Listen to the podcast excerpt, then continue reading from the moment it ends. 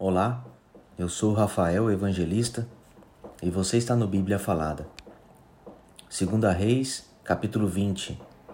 O rei Ezequias é curado. Por esse tempo, o rei Ezequias ficou doente e quase morreu. O profeta Isaías, filho de Amós, foi visitá-lo e disse: O Senhor Deus diz: Ponha as suas coisas em ordem, porque você não vai sarar. Apronte-se para morrer. Então Ezequias virou o rosto para a parede e orou assim: Ó Senhor Deus, lembra que eu tenho te servido com fidelidade e com todo o coração e sempre fiz aquilo que querias que eu fizesse? E chorou amargamente. Isaías saiu do quarto em que o rei estava, mas, antes que tivesse passado pelo pátio central do palácio, o Senhor Deus lhe disse: Volte e diga o seguinte a Ezequias, o governador do meu povo: Eu, o Senhor, o Deus do teu antepassado Davi, escutei a sua oração e vi as suas lágrimas. Eu vou curá-lo, e daqui a três dias você irá até o templo. Vou deixar que você viva mais quinze anos. Livrarei você e esta cidade de Jerusalém e do rei da Síria. Defenderei esta cidade por causa da minha honra e por causa da promessa que fiz ao meu servo, Davi. Então Isaías disse: Ponham uma pasta de figos em cima da úlcera do rei, e ele ficará bom.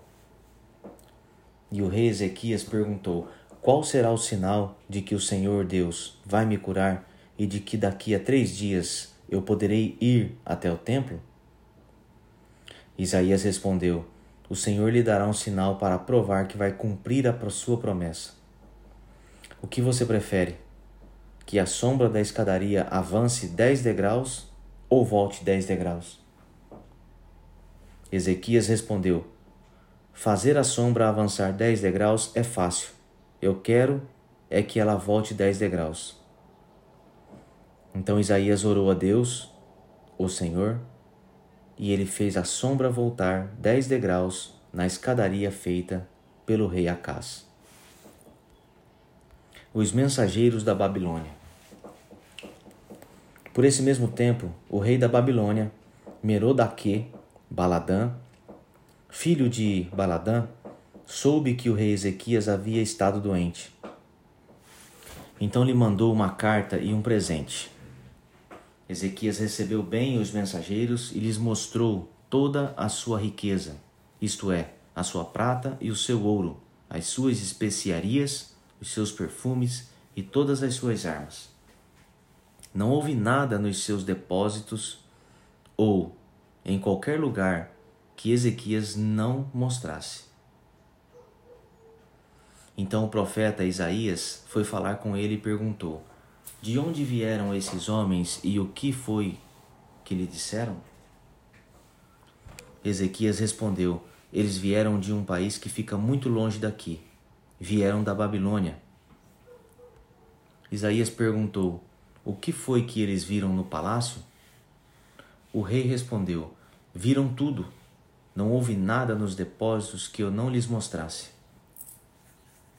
Então Isaías disse ao rei: O Senhor Deus diz que vai chegar o tempo em que tudo aquilo que está no seu palácio, isto é, tudo o que os seus antepassados ajuntaram até hoje, será levado para a Babilônia. Não ficará nada. Alguns dos seus próprios filhos serão levados como prisioneiros e feitos eunucos para trabalhar no palácio do rei da Babilônia. O rei Ezequias entendeu que isso queria dizer que durante a vida dele haveria paz e segurança. Por isso disse: A mensagem do Senhor que você me deu é boa. O fim do reinado de Ezequias.